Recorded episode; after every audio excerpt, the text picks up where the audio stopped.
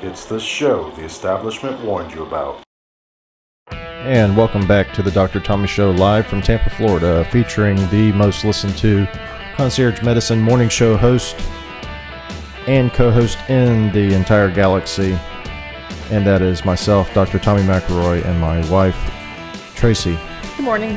And we are back after serving a stint in the uh, Thought Police Jail for um, espousing beliefs that are contrary to establishment, but that's okay because we got out on bond, and um, we are proud to be represented uh, sponsorship wise by the preeminent medical software and membership medicine, including direct primary care and concierge medicine, and that is Atlas MD. Atlas MD is the preeminent software because it combines all of the charting activities that you associate with being a doctor, along with billing activities you associate with having a slide card reader in your office, minus the pain in the butt details. And it also includes so much more, including messaging um, and video conferencing and everything else that you can imagine all for the low, low price of free for you for 60 days. If you go to Dr. Tommy Show, that's drtommyshow.com, and click on special offer for Atlas MD, and then you will be up and running for free for 60 days.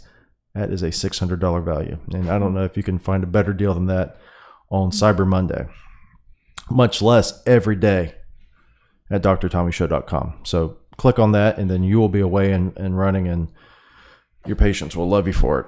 And we are back, as we said, from the Thought Police. I was uh, apprehended shortly thereafter. Was it last right before our um, the Tuesday it was? I was picked up uh, by the officers of the Thought Police for saying things that were against the establishment, Uh-oh. including medically and politically and otherwise. But we are out.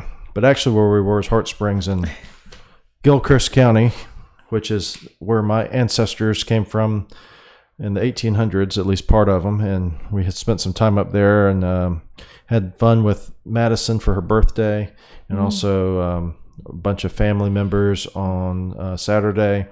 And it was a lot of good times in the cold spring water. Yes, it felt so refreshing. That kind of water just takes your breath away.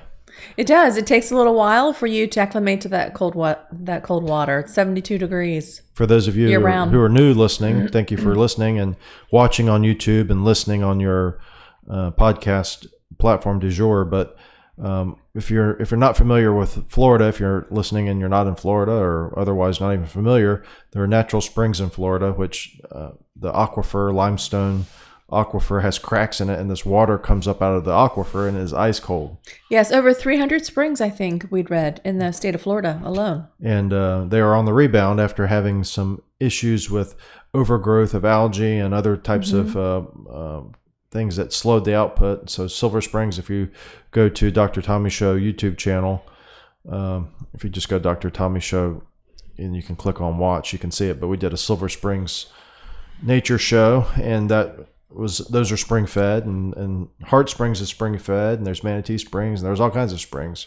Right, Wiki right. Watchy. Hills, um, Silver Springs, you cannot swim in the water; it's protected. Mhm.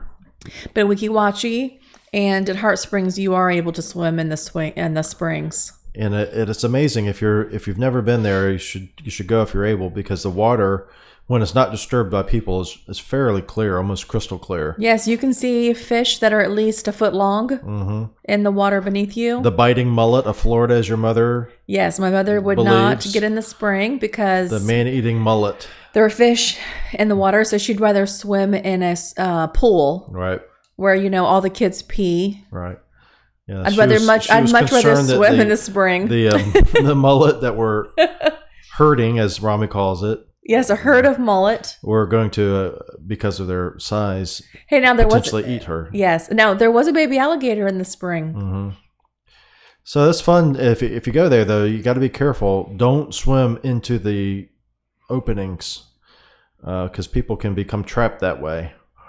Yes, Um, you don't want to swim into the cave. and there is actually good news is that all 12 of the soccer team from Thailand who were trapped in the cave in Thailand have now been released from the hospital, all in good health, Yes, thank goodness. along goodness. with their coach, which is a miracle. Yes, it is. Thank goodness for that. For that. Yeah, which is a miracle. And if you believe in God, it's a miracle from Mhm. God. And if you believe in uh, something else, than it was just sheer good luck. But I believe that was divine hmm uh, to rescue those children. And Unfortunately, one person one person did die away. on their way to deliver oxygen to those trapped. Yes, he became um, unconscious and um, he died. And, and I don't know if they even know what happened yet to him. He was in great shape, hmm a triathlon person. And um, I don't know, very sad that he, he died in, uh, in helping rescue these children. It is, but it is a still a miracle that those were thirteen uh, were rescued. I believe it's 13, 12 players and one coach. I, I believe so. There were two, and I believe two and a half miles back into the cave. hmm You know, I've been in a lot of caves. Um, you know, of- all through Kentucky and um, the Tennessee and North Carolina areas, and I never once thought about the ca- you know getting stuck inside. Even though some areas of the caves we went into, they were you know very narrow, and then you had to slouch down, kind of squat through. hmm I never ever thought I'm about. surprised that you would go in that, considering you're claustrophobic to a certain degree. I didn't become that way though until later. Uh, see, I would not want to do that. To me, it's too uh, uninteresting. Whatever's in that cave can be left unseen by myself. I don't want to be asked. to- Mammoth Cave is the best cave I've ever been in. It's the largest cave in, in the United States. Um, it's massive. It's beautiful. Um, but I would do that again. But I would go yes, into a cave that you could like drive a car in, but I would not. Go I don't know of any cave caves like that. that- Oh well, see, I won't be in any caves then. You maybe just stick to um, turnpike tunnels. You know. Yeah, that's enough for me. Some people get uh, claustrophobic going through those tunnels. Mm-hmm. You know, like the tunnels in Pennsylvania. Going to visit my parents. Yeah.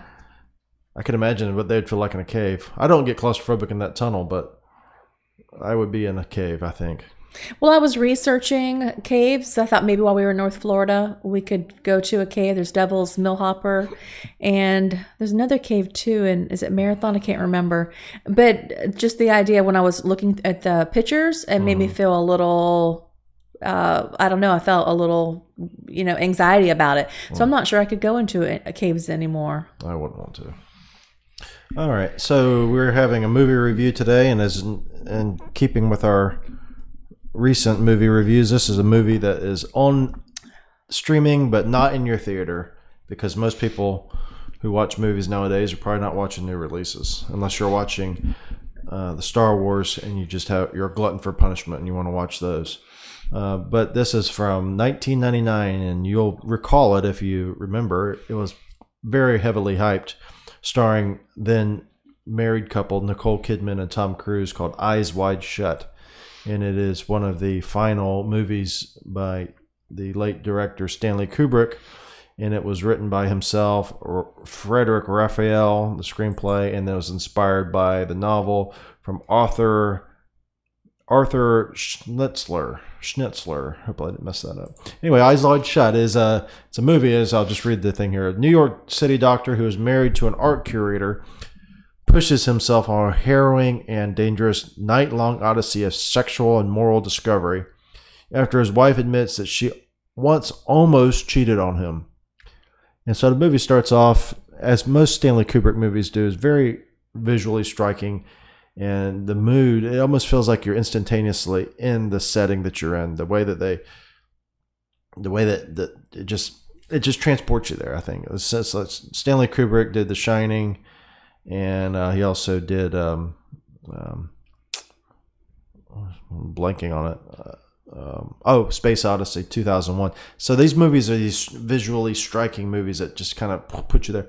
And then I think after with it was it 30 minutes of dialogue, finally we get into the story. And It's slow for sure. very slow movie and sexually explicit. I remember when it first came out, they were saying that they would they had to tone it down to get an R rating. Uh, you know, uh, I've seen worse. Yeah, for an R though, that was pretty raunchy. Yeah, but it didn't last very long. You know, when he went to that home. Well, that's probably what they cut out. A lot Yeah, of that. There's that's probably true. more of that. Yeah, when he went to that home, um, it didn't. It was yeah, that's right. They probably did edit most that part. I would think. So synopsis is: is Tom Cruise and his wife get invited to this soiree thrown by a uh, a patient of his. He's a doctor. Doesn't say he's a concierge doctor, but he certainly seems to be because he does these home visits. They call him whenever he wants. He rolls over to their house. Yes. So concierge doctor uh, uh, named uh, I'm gonna call him concierge doctor named Doctor Hart Hartford, I believe it was, and uh, he goes to uh, this party, and then later he has to save this lady from ODing, and she's uh, she's there with the owner of the house, who is the uh, throwing this party, who is also Tom Cruise's patient, and then later on he has a kind of a weird situation with his wife where they get high and she starts divulging information about how she basically says, Look, uh, I had a hots for this soldier once that I saw and couldn't get my mind off of him. And kind of like remind me of Carmela when she was thinking about um, Uh, Fiaro, Fiari, what was his name? Fiaro, Furio. Furio. Furio in The Sopranos, where she told Tony she she couldn't get him off her mind anyway. So anyway, so after that, he he he encounters this old med school friend, and then he goes to this w- weird party, and then it just kind of goes crazy from there. Yeah. What you what's your overall gestalt of your feeling of it? Like if you were to say, "Hey, uh, you should see this movie," uh, Eyes Wide Shut, what would you tell somebody? Don't waste your time. Yeah. Yeah. I think it's interesting. I mean, it's not certainly something you would.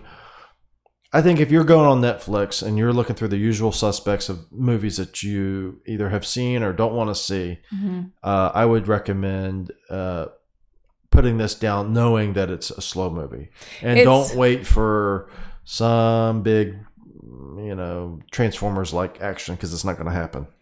No. And Yeah. don't watch I it with your kids. Definitely don't watch it with your children. But um, no, if I had never seen it, then you know that would have Yeah. been fine. Also. And I think if Stanley Kubrick hadn't directed it, no one would have cared about it. I think the major reason that it, Well, I think the big part was Nicole Kidman and uh, Tom Cruise was in it, his husband and wife. I, I mean, that was obviously and back then they were the hot item. they were a hot item. 99, and um, but I think that it's two and a half stars to me out of five. Two and a half stars. Yeah, that prob I would agree. Okay, so two and a half stars uh, for Eyes Wide Shut, available on Netflix and uh, You know, I don't know why I Amazon, didn't see it in 1999. Probably. Yeah, I didn't either. I just remember they were talking about it was uh, very sexually explicit. Uh, what else is there? So there's a couple things in the inner interesting for us as concierge people, and there's this bill before the House, I believe it is now, or maybe it passed the House, passed a committee, House Ways and Means. This was on the 10th. I was reading this mm, a week ago, so it, may have been farther anyway. It's it's basically to allow. So it says HR sixty three seventeen to amend the IRS code to provide direct primary care arrangements do not disqualify health uh, do not disqualify deductible health savings account contribution for the per- anyways basically saying look you can use your health savings account to pay for direct primary care okay so this is the big thing that's before the house now and so there's some people in the in the community of call them membership medicine or DPC or whoever that want this bill passed because it allows now for patients to use their uh, health savings account to pay for direct primary care, which may or may not be allowed depending on how you want to read the IRS's rules now. Because then they say it's a health plan.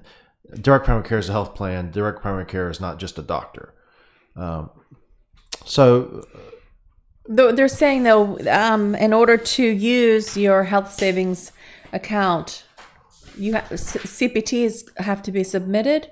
So here's the thing, yeah. So what has to be done? So here, here it goes. So it says a bill to amend the IRS Revenue Code 86 to provide that direct primary care arrangements do not disqualify deductible health savings accounts contributions for the program. Blah blah. blah.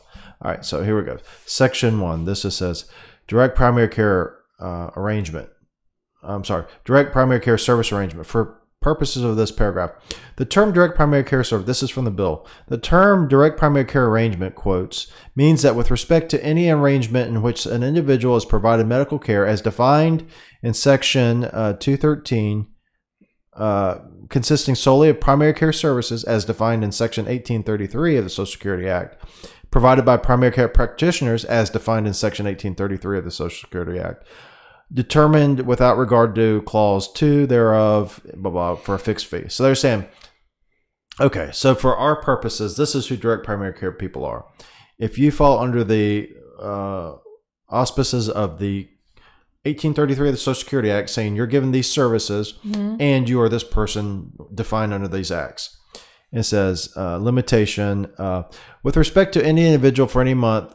Such terms shall not include any arrangement if the aggregate fees for all direct primary care service arrangements determined without regard to sub this subclause with respect to such individual for such month exceed $150. Say that again. Okay, so basically, they're saying all that gobbledygook says. Look, in order to be direct primary care arrangement, you have to be a direct primary care or a primary care doctor as defined by Social Security Act. Okay. You also have to you also have to provide primary care services as as described by the Social Security Act, Okay. and you cannot charge more than one hundred fifty dollars a month. Oh, really? Uh oh. Mm-hmm. Certain uh, services specifically excluded from treatment as primary care services, procedures that require use of general anesthesia, prescription drugs other than vaccines, and laboratory services not typically administered in an ambulatory primary care setting. The Secretary, after consultation with the Secretary of Health and Human Services, shall issue um, other guidance regarding the application of this clause, regulations, and other guidance. So, so basically, this is uh, inviting uh, the the camel into your tent. So, what do I mean by that? So, the camel's outside your tent. You're out in wherever the desert, and this sticks his nose in the tent, and he wants to get in your tent. If you believe that this is a step for you for progress, you're inviting the camel into your tent. His nose is in the tent now, and you're inviting him in because what this does is open up a whole can of whoop ass on you from the government for regulating you out of your mind and out of business, most likely, to the point of where direct primary care will end up being a function of insurance. Right. Right now, the regulations are this big. Mm-hmm. A, a year from now, they'll be this big.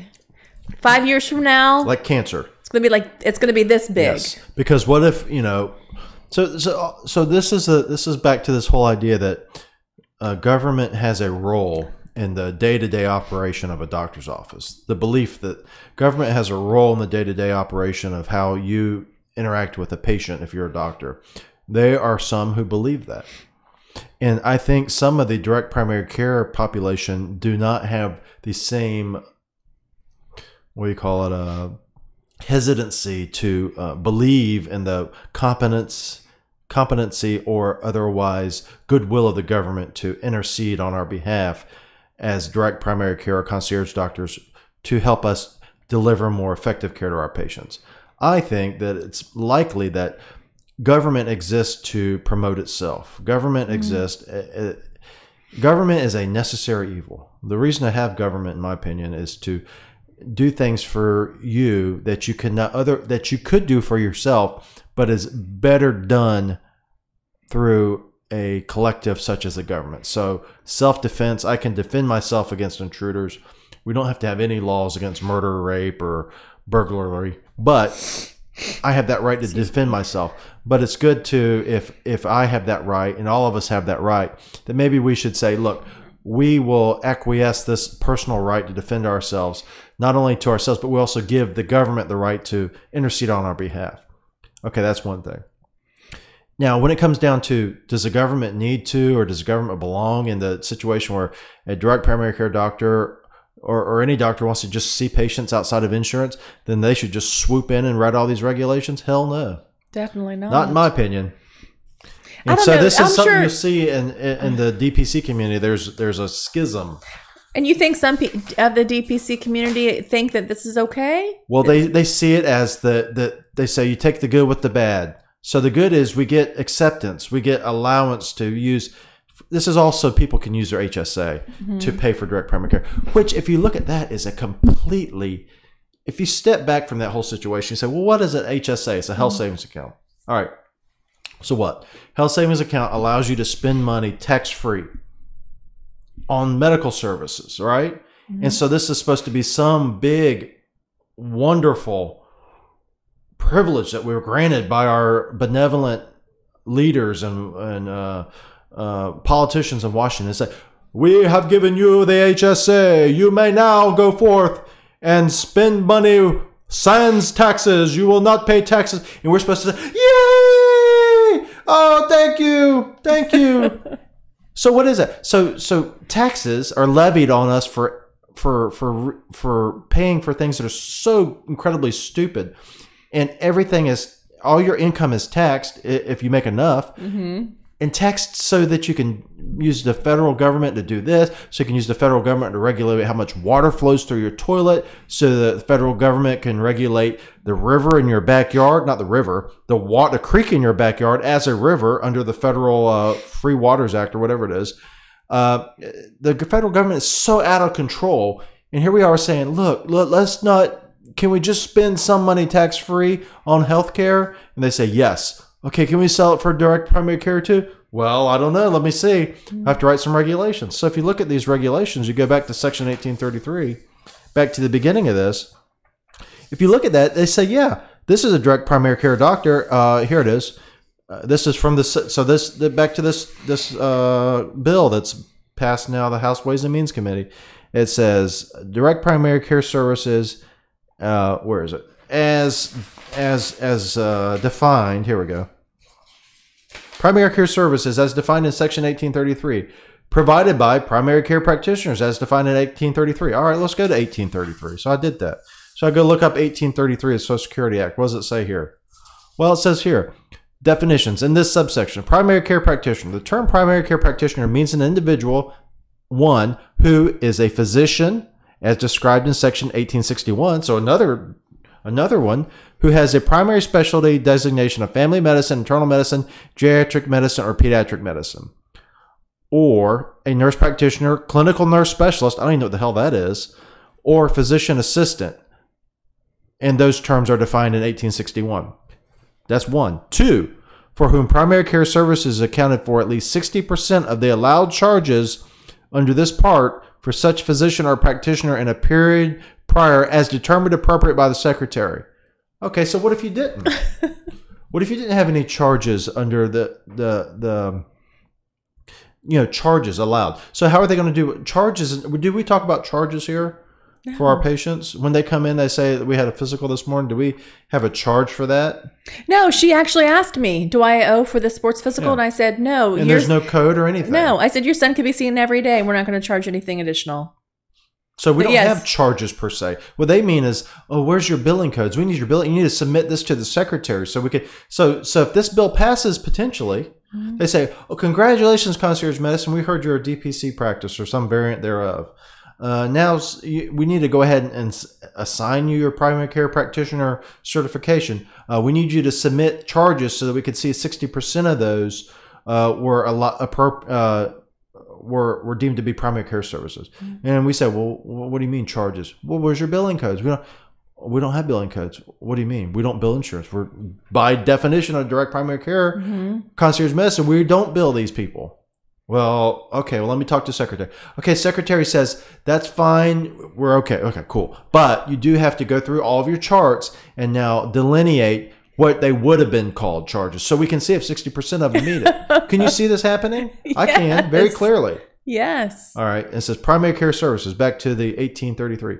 Primary care services. The, the term, quote, primary care services means services identified as of January 1, 2009 by the following HCPCS code. Now, what the hell is that? HCPCS code. I don't know. And as subsequently modified by the secretary. Okay. So, so here we are. Okay. So, number one. Okay. You ready for this one? Mm-hmm. 99201 through 99215. Number two. 99304 through 99340. Number three. 99341 through 99350. Okay, so those are CPT codes. How many direct primary care doctors do you know that use CPT, CPT codes? Yeah, we don't. Isn't the whole idea that you don't use these codes? Now, so here we are having a something about direct primary care allowing you, and yet they refer back to a clause that says now you have to be under these codes. right. We don't Do use CPT codes. that? We use ICD 10 codes um, for patients that want us to use their insurance for labs, and that's it. I don't know. It's a, it's an interesting thing. Uh, Uh, back to my premise. One of my premises is that people have an unfounded belief in both the competency and the good faith of the government. They believe that the government is competent. A Well, they think that the government's watching out for us. and and yep, on your side, eight on your side, just like you're into eight on your side. Well, Fed's on your side, and it's not the case. And that's not to say people in government are bad. There's some people in government who are salt of the earth. They go to work just like you and I do every day, trying to make it through the day and, and be able to you know feed for their get feed their family and everything else. But government as an entity is designed to grow. Government as an entity is designed, this is federal government, is here, to regulate. Mm-hmm. There are some things in the government which are very useful for you. For instance, your local sheriff's department. I was telling the story the other day about when my grandfather, uh, there was somebody intruding on his, his home back in the long time ago, 70s maybe. And um, he called the sheriff, and the sheriff, this was in Polk County, sheriff said, uh, "Well, I'm going to be making my way over, but if if you feel concerned, you put two slugs through that door."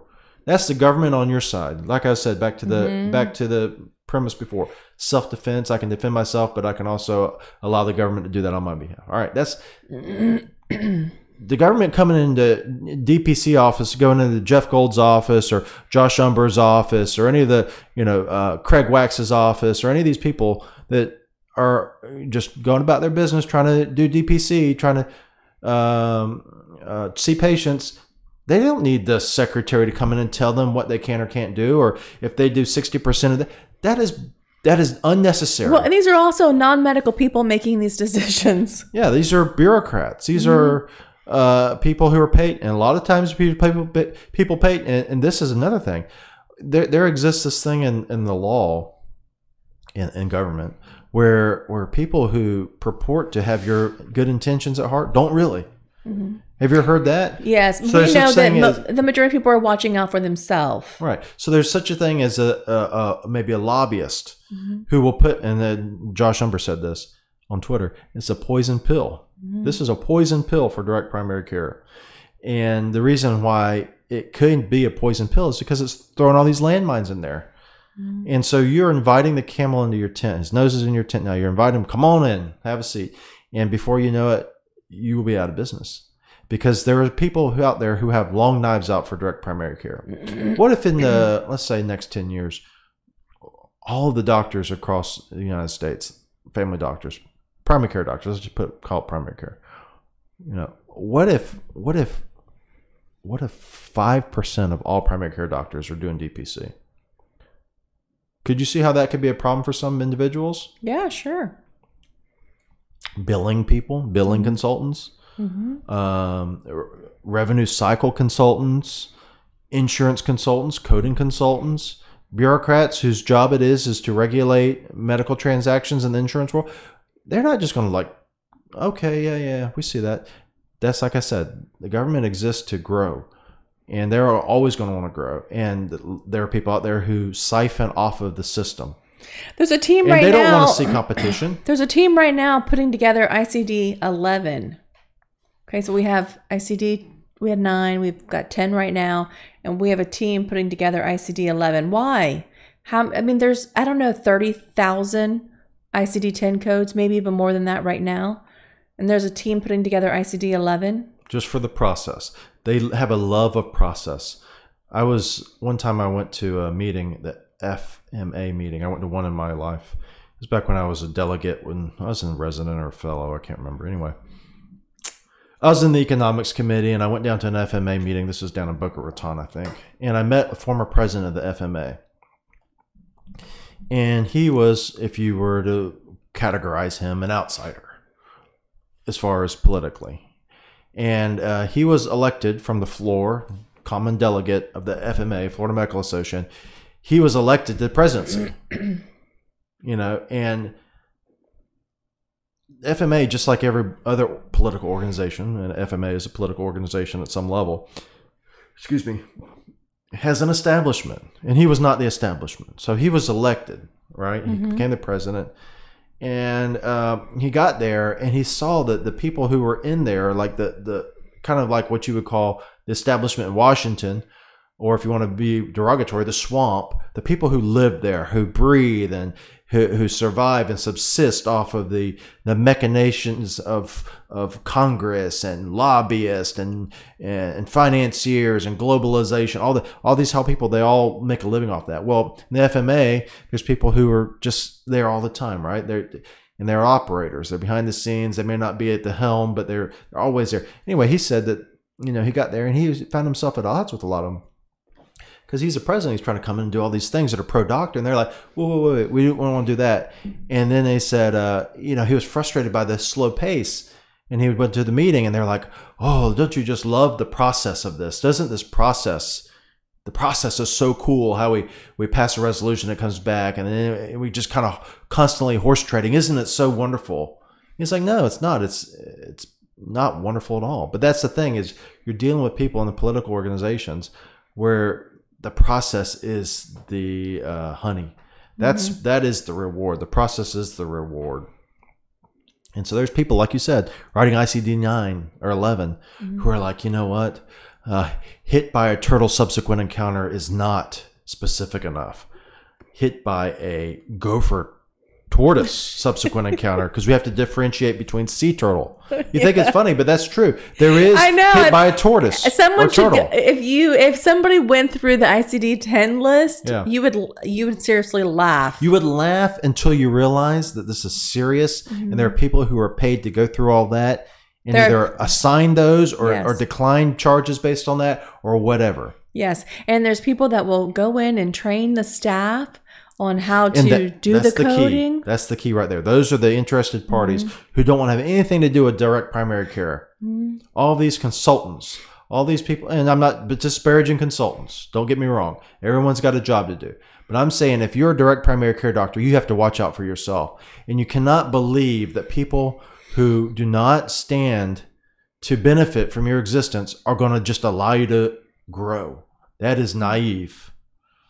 Yes, and they will give you a poison pill if you let them. So HR 6317 look it up if you're in the business and you'll see I think that that is not something you want to venture down. Not one bit. The key the, for government I think eh, for you eh, for us going forward is to is to is to try to limit as much as possible the interference in your daily life. I don't think Americans realize how much government interferes with their daily life, uh, directly and indirectly. And if if you were to just free up people to operate uh, within the realm, uh, the uh, the uh, boundaries of the Constitution, and let states do regulation and let the federal government regulate what the federal government's supposed to regulate, you would see unparalleled prosperity.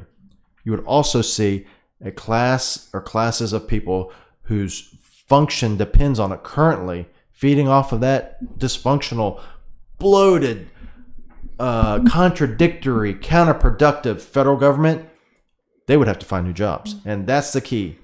Those are the people of the swamp who who who live off the swamp. Yeah. And they don't want to see the swamp drained. Yeah, people should sit down, just take one day and look through all your bills. You're just sitting at home one day, you already know how much you pay in taxes. You know, you pay taxes every time you go to the grocery store, you pay taxes out of your paycheck. Sit down and look at your utility bills. Take one day to do that and see how many taxes you pay alone to the gov- to the federal government just to just to have electric, And that's just on, to have water. and that's the taxes that you see directly. Now that doesn't include the regulations that you're paying through the cost of your services to the company that's providing those services to you, mm-hmm. because they get taxed too, Yes. and they're not going to just take it out of their end. Mm-hmm. They're going to keep their end. Yeah. They're going to pass that along to you. yeah, they're a part of our life every single day. The And, government. it- and so don't invite them if you're a direct primary care into your Mm-hmm. into your life. They are not your friend. The way that direct primary care could be benefited by uh, the IRS or, or the government would be to have a simple thing. HSAs can pay for medical services provided by a physician. Yeah, it's your money anyway. Most of the time, uh, it's your money. Now, some companies do Yeah. put some money in for you, but anyway, they're putting that money in for you to spend on health care. And this eliminates um, what if you weren't a primary care physician? What if your primary specialty was rheumatology, for instance, and you wanted to do instead of DPC, direct primary care, you want to do direct patient care? Well, you know, Then you would not be eligible. That's right. But well, think about it too. Okay, so there's a lot of physicians out there. You being one, you you have a family medicine and sports medicine. Okay, there's there's a lot of internal medicine doctors out there that have a specialty in rheumatology as well. Do you know when I I mean I've seen it many times. A patient comes in and they are seeing the doctor for rheumatology instead of internal medicine. So because they're seeing the doctor for rheumatology instead of ter- internal medicine, they saw they saw him for internal medicine, you know, 30 days ago. Now they're seeing him for rheumatology. Well, now they have a copay of $75 Yeah, versus the $25 copay Right. they have for internal because medicine. they were just a generalist. Even then. though they're seeing the same, doctor. doctor. I used to work for multi-specialty practice, sports medicine, and family medicine. If I injected someone's shoulder as a sports medicine physician, I got paid more. I, meaning the the, the company I work for, mm. got paid more. If I was a family medicine doctor and I injected their shoulder and managed their hypertension and gave them medicine for strep throat and counseled them on uh, hormones, I got paid less because you're just a family doctor. If you're if you're ever a family doctor and you and you're thinking to yourself, or any type of primary care doctor, you're like, do I really want to continue in this model of third party payer? And you're and you're on the fence of saying, do I want to just tell them to go pound sand, or do I want to stay there? You want to see how they really think about you. Look at someone's card. A lot of times it'll say primary care doctor uh, copay. Now you're the doctor, right? It'll say one number, then it's a specialist. And I'll say primary care doctor is like ten dollars or free or forty dollars. and then if you say specialist, oh, they're a specialist. They're not you. You're a stupid primary care doctor. All you're good for is referring patients. There was some hospital administrator who was quoted as saying, "Look, most people don't even want a primary care doctor," which is true, but that's beside the point. But she goes, "They don't even really need one. You are so looked down upon. You are looked at as a as a, a you're all you all you are there for is to generate referrals. That's all you're good for. Even you're just stupid primary care doctor.